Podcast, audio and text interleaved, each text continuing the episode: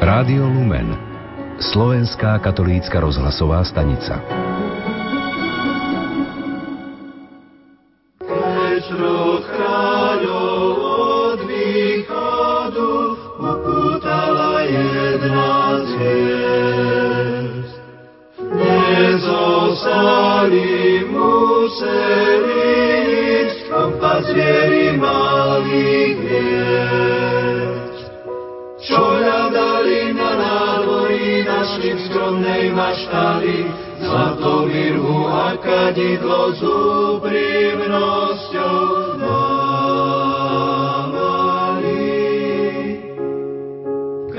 Kam ťa tvoje cesty vedú, akú hviezdu zvolíš si, čo pramení v tvojom srdci, koho tvoj dar poteší všetko, čo si nedaroval, vietor času odvanie.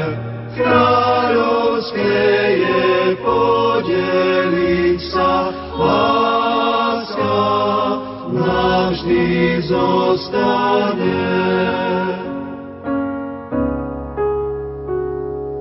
Ako kvet,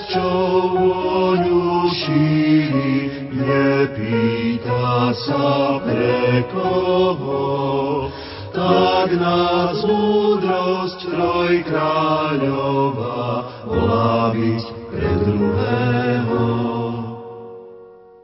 Byť jeden pre druhého. Kam ťa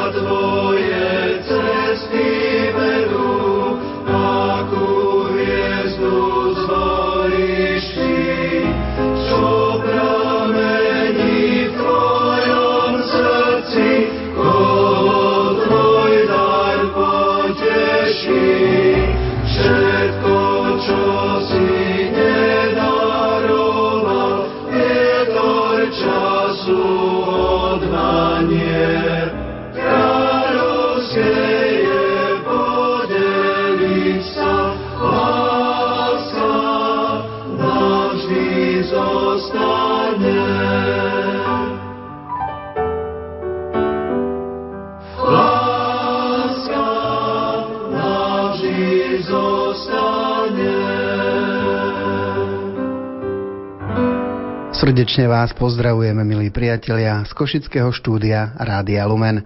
V dnešné sviatočné dopoludne sa spolu s docentom Michalom Hospodárom zamyslíme nad bohatosťou sviatku zjavenia pána, ako aj nad jeho prežívaním či historickým vývinom. Pohodu pri rádiách vám želá Jaroslav Fabian.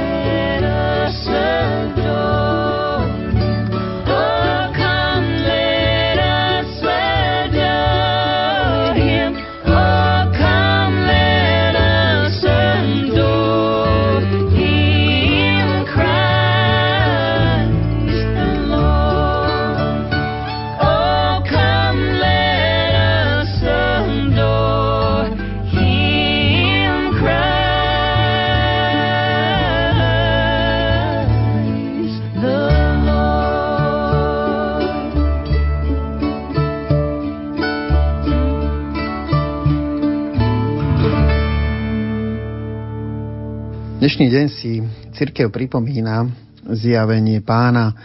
Je to sviatok, ktorý má mnoho z histórie zaujímavého, aj súčasné prežívanie z hľadiska rítu môže byť zaujímavé a to sú také hlavné dôvody, pre ktoré sme pozvali do štúdia hovorcu grecko-katolickej eparchie v Košiciach Michala Hospodára. Skúsme si povedať na úvod z tej histórie aj z hľadiska rímsko-katolíckej, aj z hľadiska grécko-katolíckej cirkvi. Samotný termín zjavenie pána je veľmi bohatý a teologicky obsažný.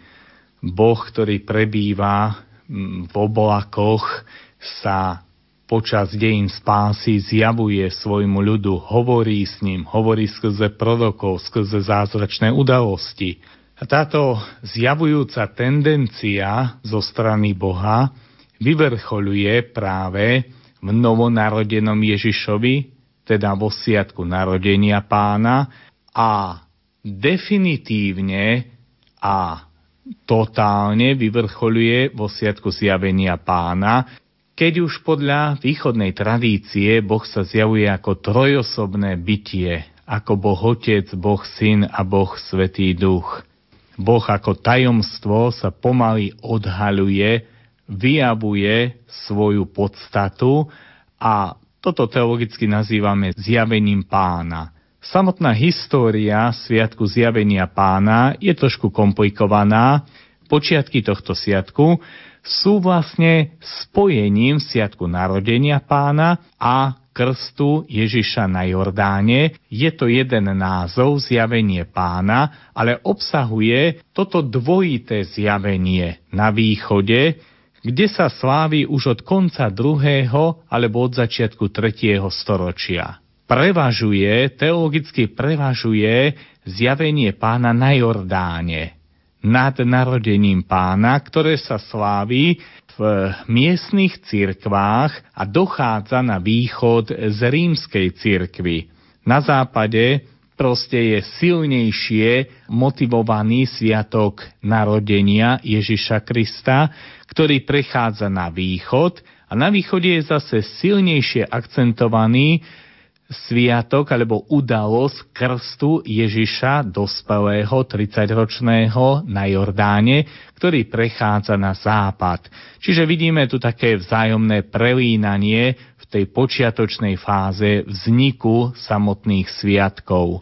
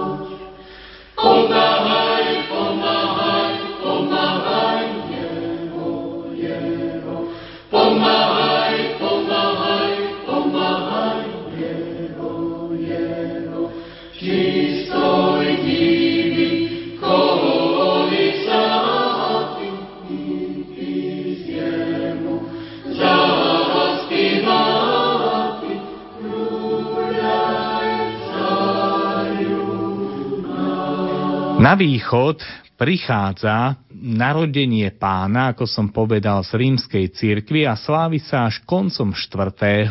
alebo začiatkom 5. storočia. O to sa zasadil aj svätý Ján Zlatoustý, známy kazateľ a konštantinopolský patriarcha, ktorý prijal dátum 25. december za jednotný dátum slávenia narodenia pána aj na východe. Tým sa teda udalosti oddelili a tak na východe 6. januára ostalo tajomstvo zjavenia pána Ježiša a celej Najsvetejšej Trojice na Jordáne a narodenie pána sa posunulo spolu so západnou cirkvou na 25. december. Neskôr na západe okolo roku 360 udalosť zjavenia pána pomaličky začína nahrádzať zjavenie Ježiša Krista trom mudrcom. Na východe je to spojené. Traja mudrci sú pri novonarodenom spasiteľovi, iste s nejakým časovým odstupom, ale patria do kompozície a do celku sviatku narodenia pána. Na západe vplyvom kazateľov a vplyvom aj trošku ľudovej tradície postupne, stáročiami, postupne, ale od toho 4. storočia, ako spomínajú odborníci, začína Sviatok zjavenia pána prevažovať v udalosti zjavenia malého novonarodeného Ježiša trom mudrcom. Takže vidíme trošku také tieto rozdielnosti a teologické porivy, ale v podstate naozaj ide o jeden princíp, principiálny akt Božej lásky, teda odhaliť záclonu a trošku viac priblížiť to Božie tajomstvo potrebám človeka a schopnostiam človeka, aby človek mohol výjsť v ústretí zjavujúcemu Bohu, stretnúť sa s ním a spoznať ho ako Boha lásku. Sviatok zjavenia pána má ekumenický rozmer v tom, že dnes naši bratia v pravoslávnej cirkvi slávia narodenie pána. Treba povedať, že aj naši pravoslávni bratia slávia dnes veľké sviatky, ale znova je tu odlíšenie, lebo pokiaľ grécko-katolíci slávia udalosť krstu pána, rímsko-katolíci udalosť e, príchodu troch mudrcov, pravoslavní kresťania 6. januára slávia Vianočné sviatky. Je to z histórie e, opodstatnené v tom zmysle, že oni neprijali reformu gregoriánskeho kalendára a teda sú pozadu približne o dva týždne, o 13 dní a preto ešte len Sviatok narodenia pána Roždestva Christovho im pripadá na 6. januára grecko-katolíckej cirkvi je už pomerne veľmi malé percento farností, ktoré majú ešte starý kalendár. V Košickej eparchii ani jedna, v Prešovskej e, myslím tak do 5%, ale v pravoslavnej cirkvi zase majoritne 6. januára slávia narodenie pána, preto im želáme požehnané prežívanie tohto sviatku a samozrejme určitú takú duchovnú jednotu spolu so všetkými kresťanmi, ktorí vítajú Krista, či už v podobe dieťaťa, alebo v podobe dospelého muža na Jordáne.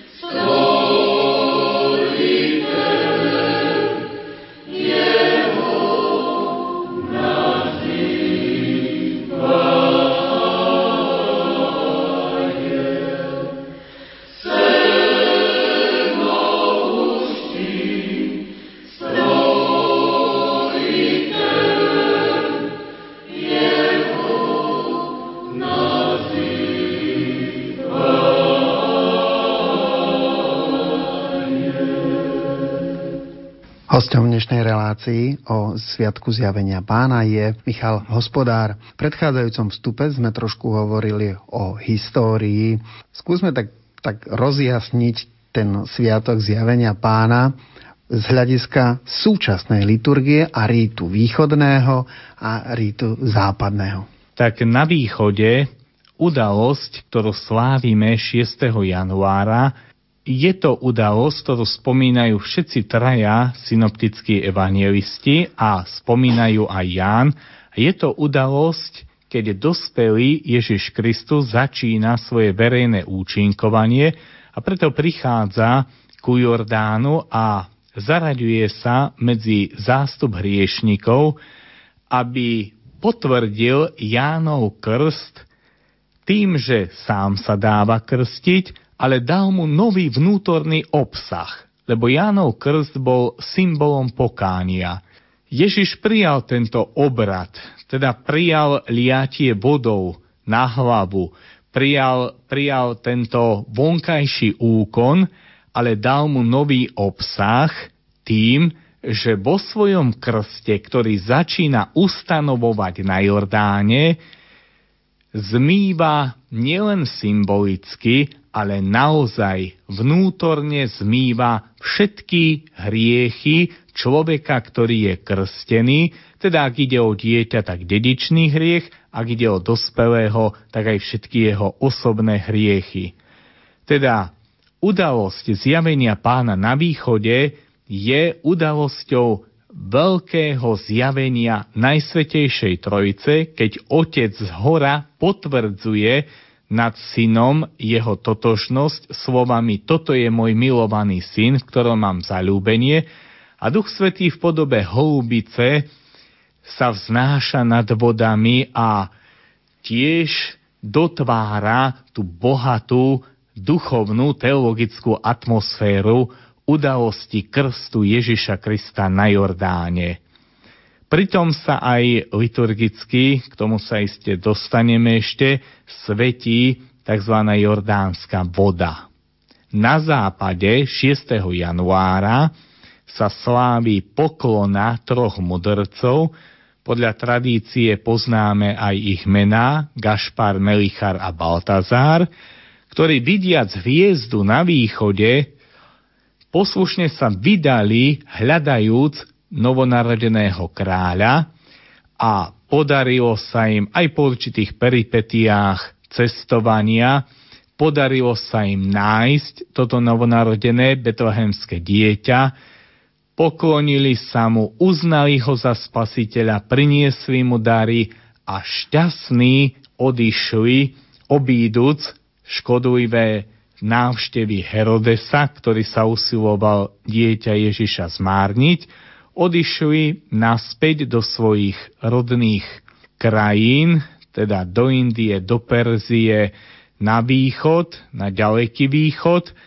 s radosným srdcom, že, že Kristus sa stal spasiteľom sveta nielen pre jednu rodinu, nielen pre jeden národ, ale naozaj pre všetkých hľadajúcich pre celý svet. Teda na západe 6.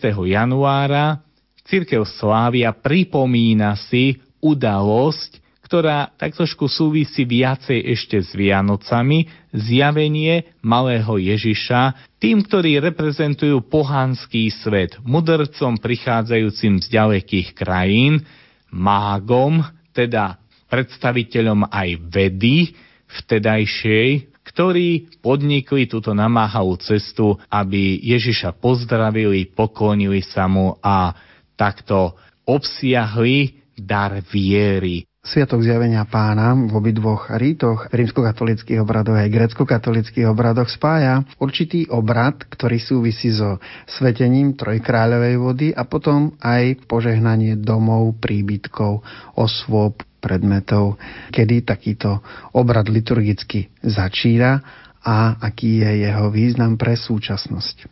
No, ja myslím, že podstata toho, prečo sa práve na tento sviatok svetí voda, aspoň vo východnej cirkvi, je, je voda, ktorá e, symbolizuje očistenie človeka od hriechu, čiže voda jordánska, ktorú použil Ján Krstiteľ a ktorá sa potom stáva vodou, matériou sviatosti krstu, teda matériou, ktorá je posvetená, obdarená silou Svetého Ducha a ktorá spolu s modlitbou dosahuje vlastne duchovné účinky na živote človeka. Čiže e, církev svetí vodu preto, lebo ide o sveteninu, ide o vodu, ktorá je bežne dostupná, prirodzená voda, ale skrze modlitbu církvy táto voda je zbavená vplyvov zla, je očistená, je teda posvetená a človek, ak sa z nej napije, ak si vykropí dom alebo zavolá kňaza, aby mu posvetil dom, ak v takýchto životných situáciách, ako je napríklad aj zásnuby, alebo sobáš, alebo nejaké výročie, alebo aj samotná smrť, užíva sa pokropenie touto svetenou vodou, aby ona sprevádzala jednotlivé etapy ľudského života a posvedcovala ich a dávala im e, nový zmysel a novú náplň. Teda svetená voda je sveteninou, teda prostriedkom na to, aby, aby človek bol viac disponovaný prijať Božiu milosť vo sviatostiach. Lebo samotná svetená voda neudeluje milosť, je len sveteninou, ktorú ak príjmame s nábožným vnútrom, pripravuje nás a očistuje a disponuje, aby sme plnšie svoj život spojili s Bohom skrze sviatosti, aby sme aj na príhovor církvy, na príhovor modlitby církvy boli oslobodení od rôznych vplyvov zla, ktoré ani neevidujeme a nepoznáme ale ktoré sú uprostred nášho života prítomné. Veď len si pozrime tie časopisy rôzne, tie ponuky na rôzne ezoterické hry, vykladanie kariet a počítačový, počítačový priemysel, ktorý disponuje e, určitými, určitými tými zraniteľnými e, programami, najmä pre deti, ktoré potom nemôžu spokojne spávať, lebo, lebo tie postavy naozaj pripomínajú akési, akési postavy z ríše zla, ktoré hm, vchádzajú do podvedomia najmä citlivých ľudí a potom im spôsobujú duševné, duševné poruchy psychického charakteru. Na to církev odpovedá práve tým, že na 6. januára posvecuje túto vodu, aby človek mal prostriedok ochrany voči vplyvu zla a posvetenia jednotlivých aj predmetov, môže si aj sám pokropiť napríklad e, e, ruženec alebo nejakú knihu, obrázok. Najlepšie je, keď príde aj kňaz do domu, je to aj pastoračná skúsenosť a vykropí spolu s modlitbou celý byt alebo celý dom, tak sa rozhojní tá ochrana Božia, anieli strážcovia a všetky sily dobra, aby chránili tento dom pred vonkajšími i vnútornými nepriateľmi. Voľa kedy ľudia v treskúcej zime vychádzali aj vonku z chrámov, išli k prameňom, k studniam, ktoré boli iste nezávadné, a biologicky čisté. Tam vykopali jamu, teda rozsekali ľad, ak bolo potrebné. Kňaz e, priamo vonku e, pri tej studni alebo pri tej rieke e, dedinskej posvetil túto vodu a a s nej si nabie, naberali a s nej čerpali potom aj pre seba, aj pre dobytok a videli v tom naozaj mocnú ochranu voči, voči tým vplyvom, ktoré som už spomenul. Takže aj v dnešnej dobe má význam prijať sveteniny, teda prijať aj pokropenie svetenou vodou, čo vlastne tak trošku predznačuje e, sviatosný krst, ktorý sa udeluje takisto v tomto období Sviatku zjavenia pána práve 6. E, januára posvetenou svetenou vodou. Za rozhovor o dnešnom Sviatku zjavenia pána ďakujem nášmu hostovi štúdiu, doktorovi Michalovi Hospodárovi, hovorcovi grécko-katolíckej eparchie v Košiciach. Vám, milí poslucháči, pokojné prežívanie dnešného krásneho Vianočného sviatku spoza mikrofónu žela v Košickom štúdiu Jaroslav Fabián.